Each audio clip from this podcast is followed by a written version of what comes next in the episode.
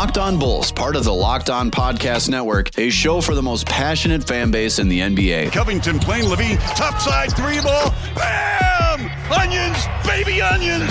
Zach LaVine in the Bulls! Your number one source for Chicago Bulls news and stories. LaVine to White. This time he gives it to Williams for three. The rookie! The Pacha! Oh my goodness, what a shot! Hosts Jordan Maly and Matt Peck dive into the best Bulls news and stories around the NBA. Jordan Maly. Jordan, great to see you through our 670 see him? score scope. Yep. Where is he? And it's right over there, Bill. Are you flat out kidding me? Matt Peck used to do a great job with the Bulls Outsider Show. Now he's doing Locked On Bulls. There he is, human full burn. Oh, don't mess with the boots. But watch this crossover. Casper the friendly ghost. Well, in and out right there from So kick back, I'm not. relax, I'm not. and get ready for the best hour of your day. Uh, you know, I'm not. You can just see the vibe. And these guys are men. Locked On Bulls starts now. I love it. Pass to LaVine with a right-handed jackhammer slam. Oh my goodness, that was filthy. Here are your hosts, Jordan Maly and Matt Peck. I'm getting out the dancing shoes. What's up and welcome into Locked On Bulls, part of the Locked On Podcast Network, your team every day. I'm Jordan Maly, along with me is Matt Peck. Follow us on Twitter at Jordan C. Maly, at Bulls underscore Peck, at Locked On Bulls. Hit us up on our text and voicemail line 331 979 1369. Drop your text, your voicemails, anything you got for us at 331 979 1369. Today is brought to you by Michelob Ultra. We've got our player of the week, and that is who we are starting with, Matt, because Zach LaVine has returned and he has spoken. Before we get into that, how are you and how you doing, man? What up, Jordan? What up, Bulls Nation? Um, yeah, I, uh, I'm happy for Zach, uh, and you know, if nothing else, it was it was honestly great to hear from him again because we didn't hear him speak to the media for uh, solid two weeks plus while he was out in health and safety protocols, and you know, he is the face of this team, the face of this franchise right now. So it was nice to hear from him and nice to hear that he's doing okay. Um, but when I got word earlier this morning that the plan is for him to play tomorrow night in Charlotte, I I'm I'm not thrilled with it. I'll tell you that. It's so they don't look like they're they're secretly tanking here, man. They got to make it not so obvious, and I don't know, man. Like it, if Vooch is going to play or not, I don't know if that hinders it as well, but they can scrape together anything and figure out whatever they can salvage of this between those pairings. But yeah, it is it's unfortunate. And Zach was asked about that, man, among a couple of other things. And I know I want to get your reaction, and we can kind of discuss it in the second segment too. And stick around in the third segment. We're going to talk a little bit about Patrick Williams. Uh, some national NBA people decided to redraft the 2020 draft, and so we'll find out where Patrick Williams ended up landing. But I figure let's just kick it off. Let's hear from Zach. We pulled the best three or four minutes uh, from Zach LaVine's shoot around and him just kind of talking what happens and how he feels after not playing for damn near four months. Uh, let's take a listen. Were you surprised to land in the protocol?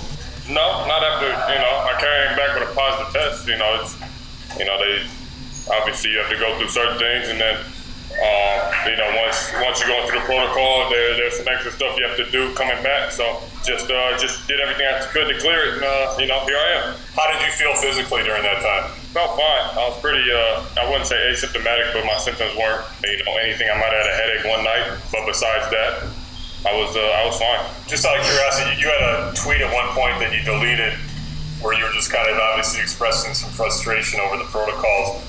What was the thinking behind that, or what was kind of what was your mindset when, when you did that? I was just frustrated, man. You know, because the range is very, you know, or it was very for, for some of the players, and you know, for me, it just felt like it was taking a really long time. I've been out almost four weeks. Um, you know, and some guys came back after you know ten days or twelve days. So, um, you know, I don't want to put the you know put all the blame on the league. You know, because obviously I have to go through certain things. So, you know, I just I was just more frustrated that I wasn't able to go out there and compete and help the team win. You know, we were sitting at you know anywhere from eighth to you know eighth to tenth the whole season, and you know to see us slip in the standings has been you know it's been tough. So, you know, hopefully I can come back and try to help.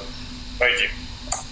Cheryl, go ahead. Because there were no other teammates involved with it, was it contact tracing from the outside? Were you able to figure out at least how you got put into the quarantine or how you got put into the protocol? No, I don't know where I don't know where I got it from. Um, and obviously, I think I'm one of the more careful guys, and and I did everything the right way. But uh, and obviously I got uh, you know I got put into it. So it's just uh, you know it's scary, and um, you know I'm thankful that nobody else got it, and nobody else obviously had contact tracing from it as well. So um, I think that was a good thing. And the other thing, you know, obviously uh, Billy said he was talking to you throughout this thing, and there was a lot of frustration on your end. A, obviously because you couldn't be out there and play. Um, how tough was that? Did, did you feel like you were watching something that you wanted and other guys wanted kind of slip away? I mean, mathematically it's still there, but like you pointed out, it's going to be tough with the amount of games left and just where you are with Washington and what would have to happen in the next 10 days. Yeah, obviously, because when you're sitting there, you can't do anything about it. You know, my position, all I can do is watch. I can't be around the team. You know, the best you can do is communicate through, you know, phone calls and texts. And, you know, earlier in the season, you know, it's, it's easier for me to fight through an ankle injury. You know, I had a grade two ankle sprain. I could play through that. But, you know, this is something I couldn't fight and try to play through. So that's what uh, kind of hurt me the most. And just seeing where I could go out there and help it. You know, we're all honest. You know, we were we weren't we weren't you know obviously in great playoff contention when I was when I was playing either. You know we we still need to work on things, but I think you know I think I could have helped win some games.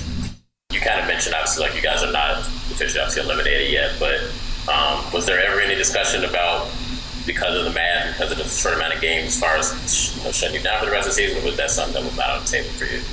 I mean, I'm not that type of guy. If that conversation comes up, you know, obviously it won't be coming from me. I, I ain't played in the last, obviously, 11 games, and I want to at least be able to try to get some type of games and try to fight for something at the end of the season. So, um, you know, if that conversation comes up, it, it, it, may, it may not. But, you know, for me, you know, I, I want to go out there and play.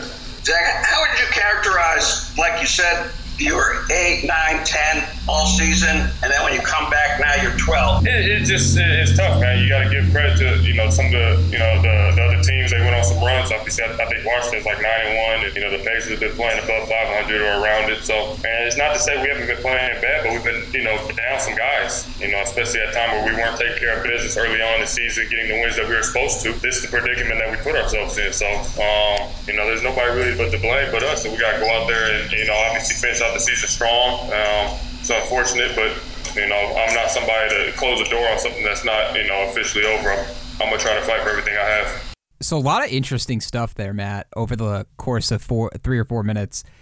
Eh, the one thing that I want to say before we kind of dive into where he got, where he may have thought he got it from, his frustration over that tweet. The thing that he hits it on the head, like talking about wasted opportunity. We talked about it just this week they wasted so many opportunities with games that they should have won early on in the season and i'm glad he recognizes it and says well i'm not going to be i'm not going to blame the season on me being out four weeks now. We could have picked up a bunch of games early on in the season and not put ourselves in this position. So i do do give him a ton of credit for being sort of honest and i don't know humbled by that. Yeah i think uh you know anybody would be frustrated in zach's position and that was you know, as we probably expected, the the reasoning he gave when when he was asked about that tweet that he, you know, shortly thereafter deleted, expressing his frustration about not being able to play because he was literally sitting on the sideline watching his team fall out of the playoff picture and all he wanted to do was be able to go in there and help. There are certain things that are out of your control. Like who could have predicted this crazy run that the Wizards have went on um, with you know some classic Russell Westbrook performances. And hey, also getting some pretty big nights from Daniel Gafford on the regular, which is cool to see. Happy for Gaff. But I mean, that is why you you can't let those winnable games go earlier in the season because of the unpredictability of what other teams in the race with you are going to do. There are things that are in your control and out of your control. And there were so many things out of Zach's control as the Bulls were slipping out of the playoffs that must have made it just so frustrating for him to watch because he said, you know, we were kind of in that eight to 10 range all season long. And we all know how badly he wanted to make the playoffs this year. And to see the Bulls basically watch those playoff chances die while he's out and not allowed to play, yeah, must must have been driving him crazy. Yeah, hundred uh, percent. I, I think so. We didn't get all the answers. We didn't even get close to anything like substantial about where he he he believes he may have gotten this, and it sucks, man. It sucks for Right. his season, but he's got a better outlook on it than I I anticipated him having on this. And I don't know, maybe his tone changes when they're quote unquote officially eliminated. So um, there's a couple of other things in that back and forth with the media that I wanted to dive into and get your thoughts on. Um, but speaking of our player of the week, Zach LaVine, It's got to be Zach, right? Um, I mean, because he is this team's best player, and we have seen what they have struggled to do without his services over the past week. Um, I, I saw this tweet from Jeff Mangerton, who is just great with bull stats, uh, and it was actually retweeted by our pal Chuck Swirsky before their game on Monday night. So, in the 10 games without Zach leading into a Monday night's game, the Bulls were down from uh 112.2 points per game to 103.6 without Zach. Their team's three point percentage dropped from 37 to 34 and a half. The team's free throw attempts per game dropped from 18.3 to 14.6 without Zach. And in these 11 games that Zach has missed, the Bulls are four and seven and have watched their playoff chances all but completely die. So you see what kind of impact Zach has on this team, and that's why he is our Michelob Ultra Player of the Week. Are you happy because you win, or do you win because you're happy? I think Zach is neither right now, but I'm sure he would love for the Bulls to get a win uh, in Charlotte tomorrow night. That would make him happy. In the meantime, though, all of our Locked On Bulls listeners should go get themselves a case of Michelob Ultra.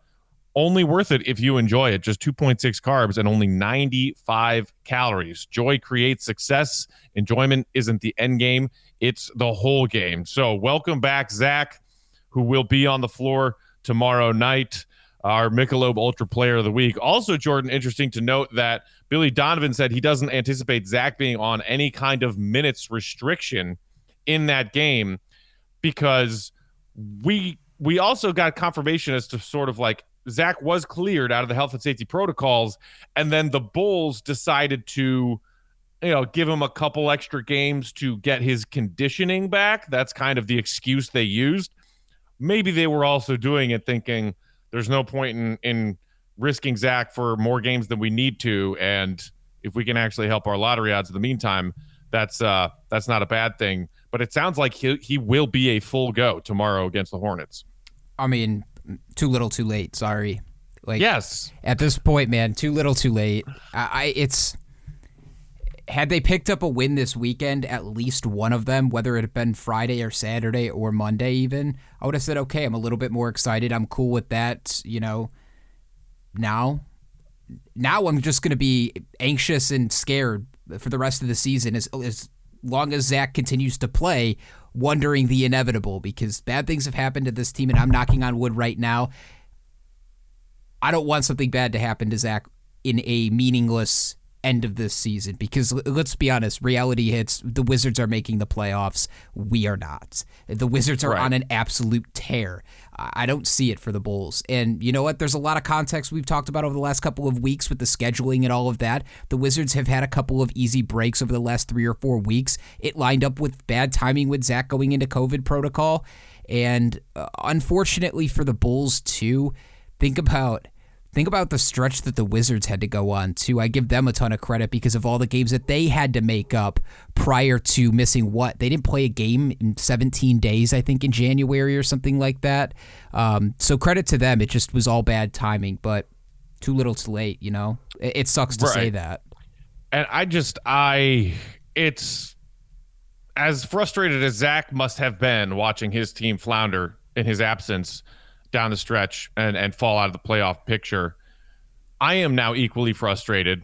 Probably not equally. Let's let's be fair. He's he's an NBA player, and I'm just a casual, not casual, but I'm you know I'm a fan. I'm an observer. But I am very frustrated right now in thinking about Zach going back out there and Vooch going back out there. We also heard that in this morning's shoot around, Billy Donovan said Vooch, full participant, looked fine. So we're probably also going to see Vooch back out on the court. Our two All Stars. And what what are you gaining versus what are you risking at this point? You're four games out with seven to play, and if if if the Bulls have no valid reason to sit Zach and or Vooch, then maybe they're afraid to get slapped with a fine by the league because the league might say, "Hey, why aren't these guys playing?" If Zach's been cleared and you even gave him a couple extra days off to get his conditioning back, and Vooch is off your injury report, why aren't they playing? But at this point, risk versus reward. Like I saw our our, uh, our pal, the Queen of Bulls, Twitter, Ramina, earlier today posted that clip from the Last Dance doc of MJ and Reinsdorf talking about him coming back after the the broken foot in the 85-86 season. And I brought that up on a recent episode talking about MJ and Zach and these players' desire to play, and they don't give a crap about lottery and ping pong balls and all that. And MJ, a young MJ, referred to it as a losing mentality when he was frustrated about being sat on the bench or only being allowed to play seven minutes a half because the organization was thinking, protect our investment. What's the best thing for us going forward? AK and Eversley are in the same boat with Zach LaVine and Vooch right now. What do we need to be doing to protect our long term investment in these players? And what are we gaining versus what are we risking? And what is in our best interest moving forward? Their best interest moving forward is to lose these last seven games and secure, at the very least, that seventh spot in the draft lottery standings by not winning another single game and giving themselves above a 30% chance to jump into the top four and keep that 2021 pick. But I mean, what what can they do? They're stuck between a rock and a hard place because the league might say, uh, why aren't these guys playing? Yeah, well, if the league came down on of all teams the Bulls on on doing this, I would say okay. There has been a dozen or so instances over the course of this season alone where all of a sudden, two minutes before the game, oh, Kevin Durant's suddenly scratched from this game. Oh, four or five right. guys not going to play tonight.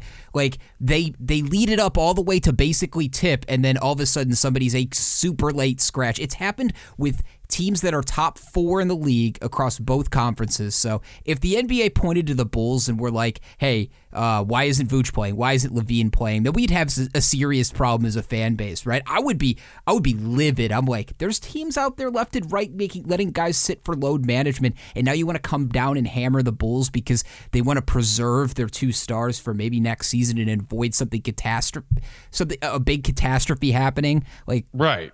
Those are the types but of things that frustrate me. For all of the times the we've heard the league threaten teams with don't rest your your star players if they're not actually hurt, they better be out there, especially for these nationally televised games.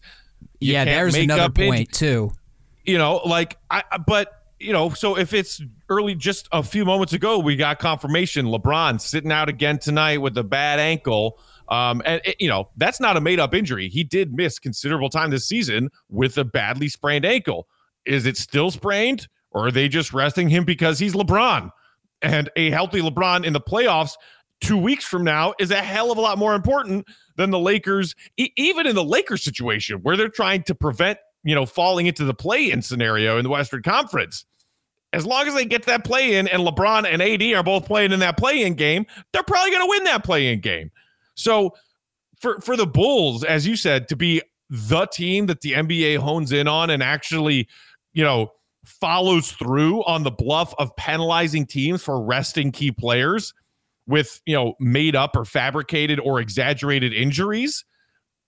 Maybe the Bulls and and you know and Jerry are afraid of getting fined, but do you see those fines actually being doled out I mean, the, the, number of actual instances where that's happened so far in the last couple of seasons, where the league has really started to try to deal with that, minimal. I've I've heard of like two in what the last two or three seasons of the league actually finding teams for not playing their players. Well, the Bulls, I, I, can't remember it specifically, was it? And I know it was about cutting Robin Lopez as opposed to just keeping him on the roster. But wasn't there a point where the Bulls were trying to sit guys like Lo, Rolo at like end of February, early March? And did right. the NBA come down on the Bulls for that? What I recall is that the league gave them a warning there, of, okay. hey, why is Rolo not playing? And then the Bulls put him back in the rotation to my knowledge, to our knowledge, we haven't heard any reports from anybody nationally or on the Bulls beat saying that the Bulls have received said warning, similar warning about Zach and Vooch not playing. So, like I said, why man, not? Why not at least try until you get that warning, that that pre-slap on the wrist, before you actually make these guys go out there and play? Like I said, man, the, it's not going to happen. What I actually, you know, I don't know what I hope for mo- more to happen. The Bulls lose tomorrow night, and it's like over, over. It's officially over, and then Zach and Vooch both say, "Oh yeah, you know what? I came down with a stomach bug. I need to sit out in front of ESPN's nationally televised game." I would, I've already decided. I, I would rather have that happen. S- Yeah. to the NBA and tell them, you know what? We're not going to play. You- wanted extra protocol days for me to sit out. I was out almost four weeks. Now, you know what? You're not going to get either of us a nationally televised game against the Celtics. So that that has 100% of an implication to this of why they're, they're still going to play. Um, it's just frustrating. and the man. other the other element to that is this season in particular. Like in a in a normal season, 82 games from October to, you know, the finals ending in June, teams were already resting key players, especially older key players in trivial games to try to keep them fresh for the playoff run. This phrase load management that we have started talking about over the last several seasons in the NBA and become such a hot button issue.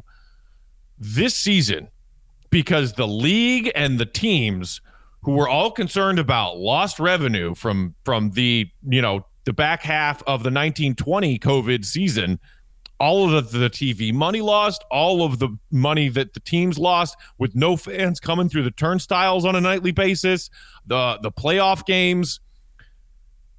We because of that saw the NBA Players Association basically forced to go do you know agree to play this season the way that it had to be organized. With this crazy crunch together schedule you're playing all these games you're playing all these back-to-backs four games in five nights. You know the, we've seen stretches this season where the bulls play like you know seven games in ten nights. Like it's ridiculous. You're seeing all these star players go down with serious injuries this season. Jamal murray the most recent example tragic but he's just the latest of several. If I were an NBA player this season, like, yes, they agreed to it, but they really didn't have a choice. So if I want to rest down the stretch of these regular season games, if my team has nothing to play for, that I mean, come on. Like, if not that, what do the players get for putting through this, you know, like, putting up with and gritting through this bullshit of a season? Yeah, it was more me thinking about not thinking Zach thinking about his health. It was more thinking about Zach saying "fuck you" to the NBA and saying this is what you guys get for holding me out for four weeks and, and putting me on an extended protocol as opposed to some other players who had ten days. Uh, you, yeah. Oh, conveniently too, isn't Friday the first night where the United Center is going to have fans back in the stadium too? Yep. Yeah, exactly. Unbelievable, man. Just as we're piecing this together, I'm getting more and more pissed off about this. It's unbelievable. Watch. Vooch and Zach will play Thursday and Friday. The Bulls will get eliminated, and Zach and Vooch will not play the rest of the season. Watch. That is going to happen. I unbelievable, man. Uh, I, I want to get to the Patrick Williams thing, but this the Zach thing now has irritated the hell out of me, and I don't know why, but it has. Um, He and Vooch better not play more than a combined 20 minutes tomorrow night. I swear to God. dude it's just annoying it's like they can't they don't understand that we can we can see exa- we can see what's happening here we can see exactly what's happening here and maybe it'll be maybe they won't but maybe Zach wants to take the high road and still go out there and at least play for the people that are going to pay and go to the United Center. Don't fault the fans. I've always said that during the rebuild too. Don't fault the fans who are showing up to these games and paying to see you play um, because you're salty at the NBA but uh, I, I do want to ask you this question, and maybe it's it's something that we won't know until the end of the season. But Zach wasn't asked how this impacts his overall long term future, and maybe he would just brush it off at this point. But that's something that's got to be asked like immediately after the season's over. Is how did this extended hold off this season of like weird transition and change in your best statistical season how does this impact the long term now even though you didn't make the playoffs and that was part of your guys' goal this year that's something that i Mhm. still want addressed um, First, bet online. Bet online is the fastest and easiest way to bet on all your sports action. Baseball's in full swing right now. The NBA is winding down, and the playoffs are one of my favorite times to bet. The NBA playoffs are a whole hell of a lot of fun. I won a ton of money in the bubble last year and continue to do that uh, with some of these playing in games coming up as we wrap up the season. Get all the latest news and odds and info on all your sporting needs, including MLB, M- NBA, NHL, and all your UFC MMA action. Don't sit on the sidelines anymore, as this is your chance to get into the game as a team's prep for their playoff runs. Head to the website or use your mobile device to sign up today and receive a 50% welcome bonus on your first deposit. Make sure you use the promo code LOCKED on for a 50% welcome bonus on your first deposit. Bet online, your online sportsbook experts. Today's episode of Locked On Bulls is also brought to you by our great friends at Built Bar. If you don't know the Built Bar flavors, you're missing out. The standards like coconut, coconut almond, cherry, raspberry, mint brownie, peanut butter brownie, my personal favorite, double chocolate, and salted caramel. There's something for everyone. If you haven't tried all of their flavors, you can get a mixed box where you'll get two of each of the nine flavors. Plus, there are a rotating panel of limited time flavors, like that great coconut brownie chunk that you and I were both obsessed with, Jordan. Not only are Built Bar flavors the best tasting, they're healthy too. Most of these Built Bars have 17 grams of protein and only 130 calories, 4 grams of sugar, and 4 grams of net carbs. And fellas, Mother's Day is right around the corner. It's this coming Sunday. Don't want to get don't know what to get mom for Mother's Day. Most moms I know, including mine, love Built Bar. I've had my mom try some of these. She loves them. I'll probably send my mom some built bars in addition to the Mother's Day card I'm sending her. Send her a box of built bars, and you'll be sure to be her favorite child, at least for a while, until you get her that next box of built bars. Right now, our Locked On Bulls listeners can go to builtbar.com and use promo code LOCKED15 to get 15% off your next order. Again, that's promo code LOCKED15 for 15% off at builtbar.com. I didn't think I was going to be that angry after hearing Zach, but now that I'm piecing all this together, it just pisses me off, man. All that work this season, all the positivity, and we had to go around and fuck around the first three weeks of the season and lose games we shouldn't have. Uh, I digress. Let's listen and talk about something positive as we wrap up the episode. That's about Patrick Williams. Uh, so, Mike Schmitz, man, we've talked about him a couple different times. Uh, most recently at the trade deadline because I I feel like they he has a inside source with this Bulls team. So we've been getting news more and more from him in this first season of different coaching staff, different front office. That being said, they him and Brian Windhorst and Kevin Arnovitz went back and redrafted the 2020 draft. Um, I'll tell you right now, Patrick Williams did not land in any of their threes top three. The top three were LaMelo Ball, Anthony Edwards, and Tyrese Halliburton, which is interesting. On at its own, when we whittled down all the prospects, man, that was one of the handful of guys that we talked about the Bulls selecting. Uh, mm-hmm. But let's take a listen to see where Patrick Williams ended up we, you know, he was rising on draft boards at the time. This was still a surprise. The Bulls had done a very good job of keeping information from getting out. Nobody was really sure what they were going to do, if I remember correctly. And uh, people thought that Halliburton might actually go here at number four. So in this redraft, where are you at? Yeah, I'm going to stick with Patrick Williams, to be honest. And, you know, this is probably the, the part of the draft where Kevin and I, you know, start to disagree a little bit just because, you know, I generally lead lean more on kind of my pre-draft evaluations and and so much of that is just because the nature of my job right? I'm watching these kids since they're 15 16 17 and that's kind of the bulk of my data. Um, but with patrick you know at the time i probably would have said you know i would have taken Deni Avdija um, you know, maybe a, a, couple other guys I would have taken as well. Um, you know, but I really like how he projects long term. I mean, when you look at, you know, 6'8, 225 pounds, 230, that type of length, and the fact that he's shooting,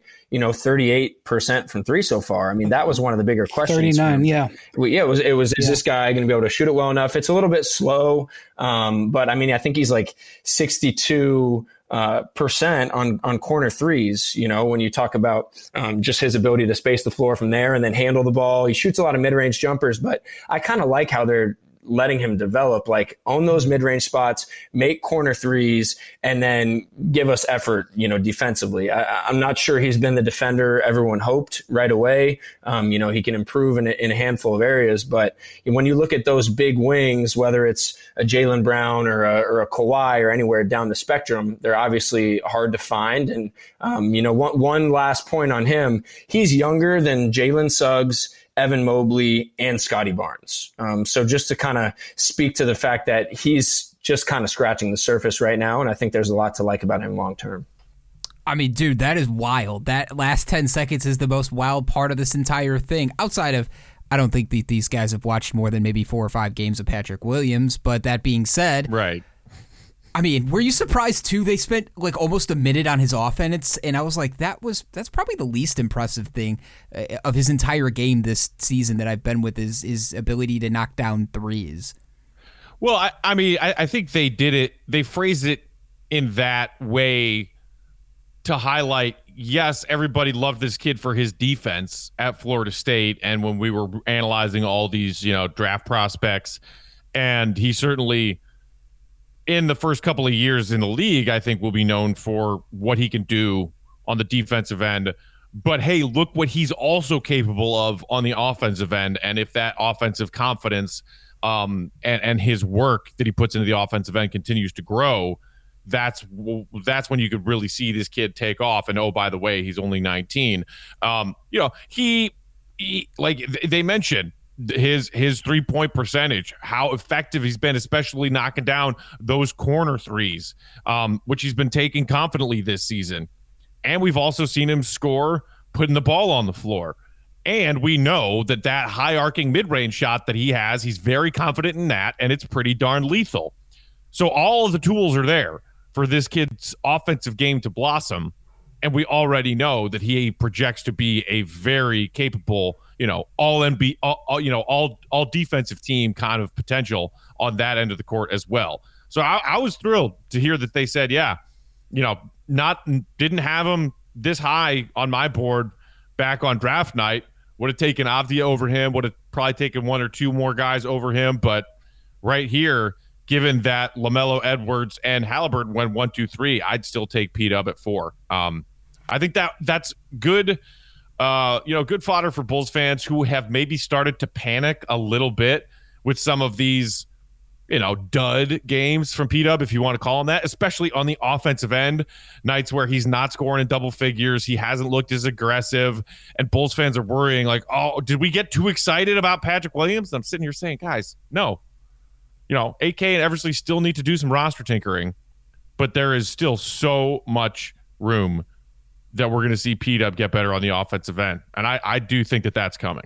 How about an extremely weird circumstance for a college player like him, man? Like going like almost a year without playing basketball, like in a game, and then having to turn around and play as many games as he's had to in the NBA this NBA season. It's tough on like somebody who's a 5 or a 6 year vet, but for a guy like him who comes off of not playing hardly since what since the early start of March of last year and then coming into this one, I just think he's hit a wall. Like that's what I think those dud games are, man. His teams have adjusted to him. They have a bunch of film on him and he's got to now go and make adjustments too. But I think it's it's more so hitting the wall. Same thing with Thaddeus Young. I think part of the reason why he slowed down is the Bulls relied on him heavily at the beginning. Uh, I was actually shocked to hear them like say that his defense wasn't as impressive as maybe people thought it was going to be.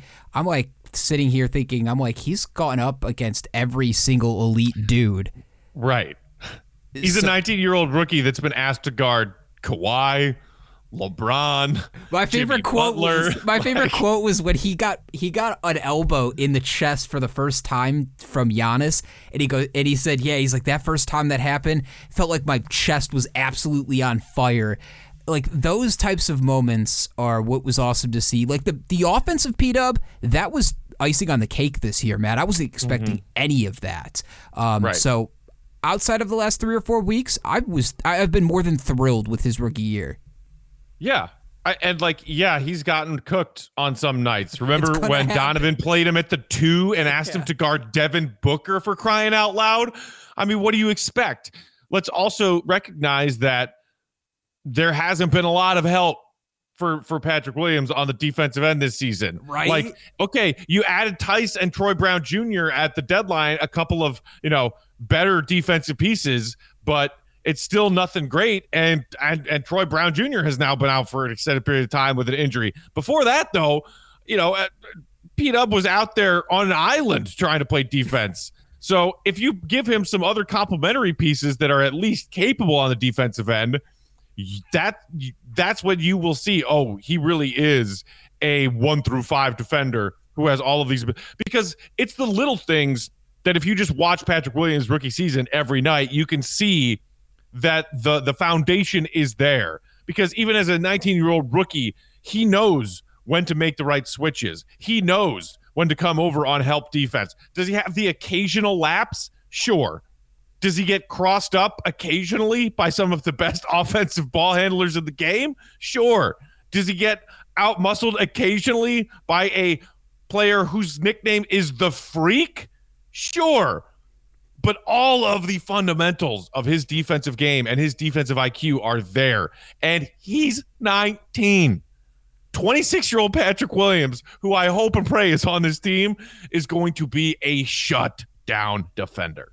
I have no doubt about that either, man. Uh, the thing you said maybe for some Bulls fans, if they're getting nervous about what this rebuild is turning into, or maybe what P Dub looked like at the end of the season, I don't I don't feel any of those nerves with the, with this type of prospect too. And then I also think about the people that might have a little bit of anxiety about maybe not having a draft pick coming up in this year's draft outside of the top 4. The Bulls get there, it's a completely different conversation, but I think Mike Schmitz brought that up at the end of this conversation, knowing that the Bulls didn't have the opportunity to draft, so more than likely have the opportunity to draft somebody coming up in the lottery again. Patrick Williams is going to be like having a lottery pick all over again with a year of development underneath his belt. So I'm excited for that, and you should we should use that mentality going into the offseason. Um, for us, it's not adding young talent anymore. It's about adding players that can help you win and help the de- develop the young players you already have here. Um, the the last thing I will say, did you catch them saying that the clear top four in this draft, or the clear top three in this draft, was LaMelo, Edwards, and Halliburton, and then the tier sort of drops off? Does that make you nervous about where Patrick Williams' future ends up, or how these guys see his ceiling being maybe three, four years down the road? No. Um, and Mike Schmitz even said he he really likes how Williams projects long term. This season, it's clear that LaMelo, Edwards, and um, and Halliburton have been the most productive, the most helpful for their teams. Um, you know, e- even despite Edwards maybe not having the most efficient scoring rookie season on a pretty bad team, still, like obviously everybody sees his talent, you know, and they said wouldn't be surprised to see this kid lead the league in scoring, you know, down the road. Um, Halliburton has gotten a bigger opportunity to have a higher usage percentage on his bad team compared to Patrick Williams. And, you know, that's because of a variety of reasons, but also most notably that De'Aaron Fox has missed a lot of time.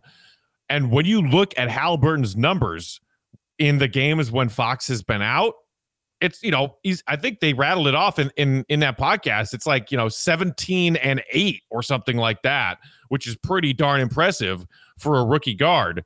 But I, I was high on Halliburton when we were looking at this uh, 2020 class, you know, a year ago. That kid looked like he could come in and contribute on an NBA team right away, and we clearly are seeing that that's the case.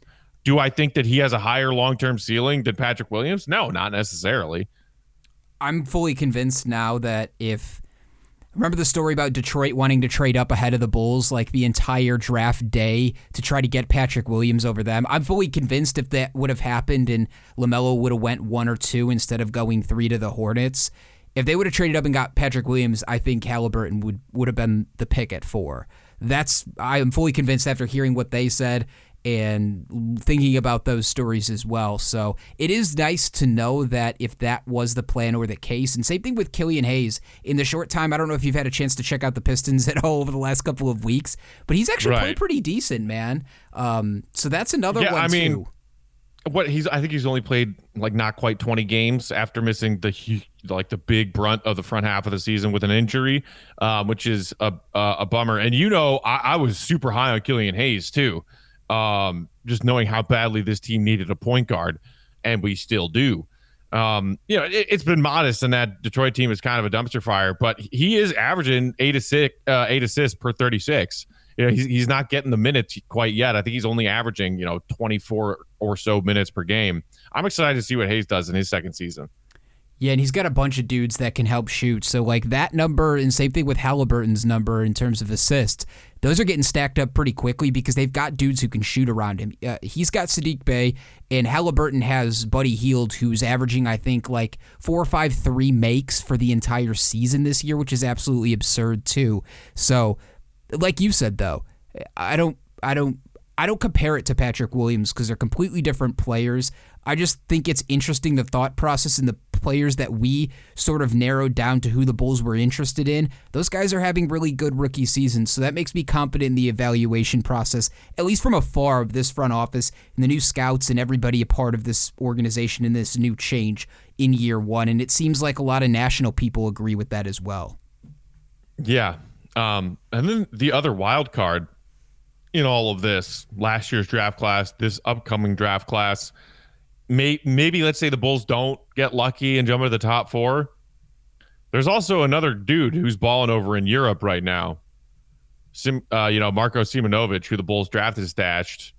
Looks like he's played some some pretty solid basketball. Um, how he mixes into this, you know, equation if the Bulls are planning to bring him over next season uh, spend one of their roster spots on him. We'll see.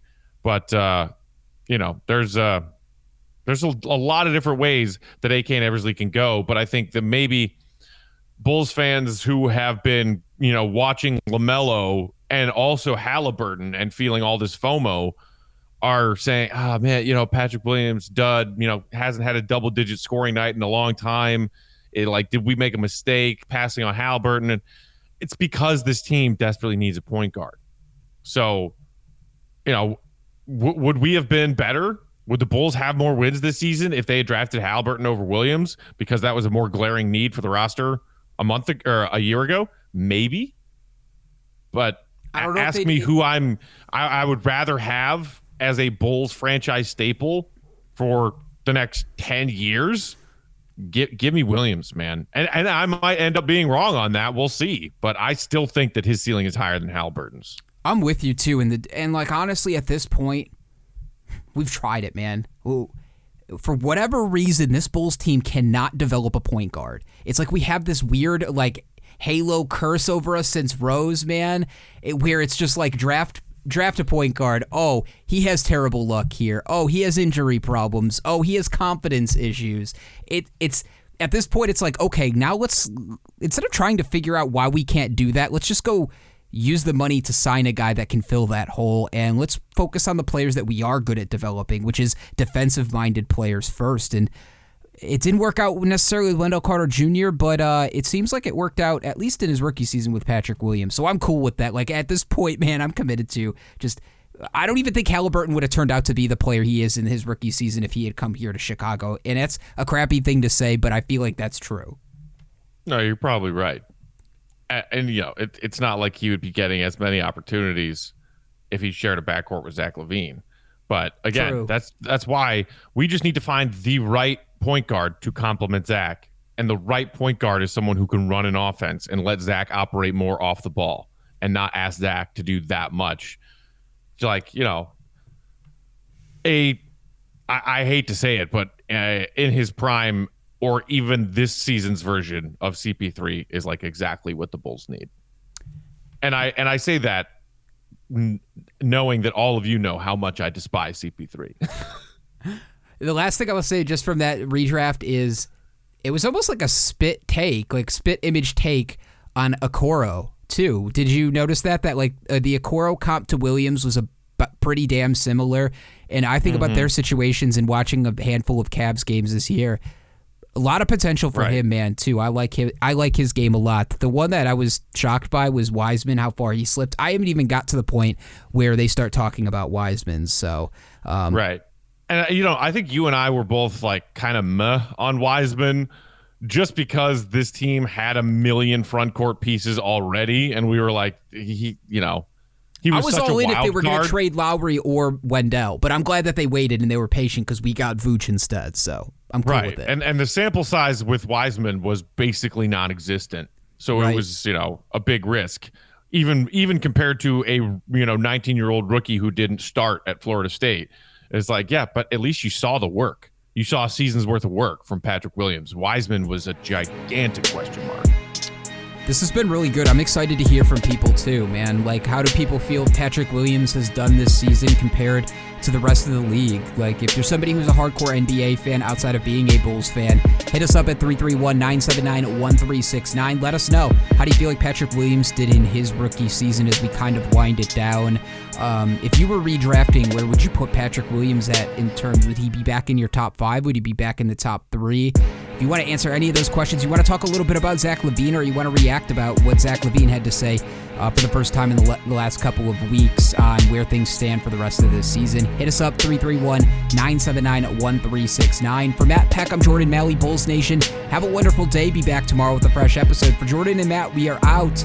Deuces. Locked On Bulls, a show for the most passionate fan base in the NBA. Hosts Jordan Maly and Matt Peck dive into the best Bulls news and stories around the NBA. For more content and to stay up to date, head over to lockedonbulls.com. Thanks a lot.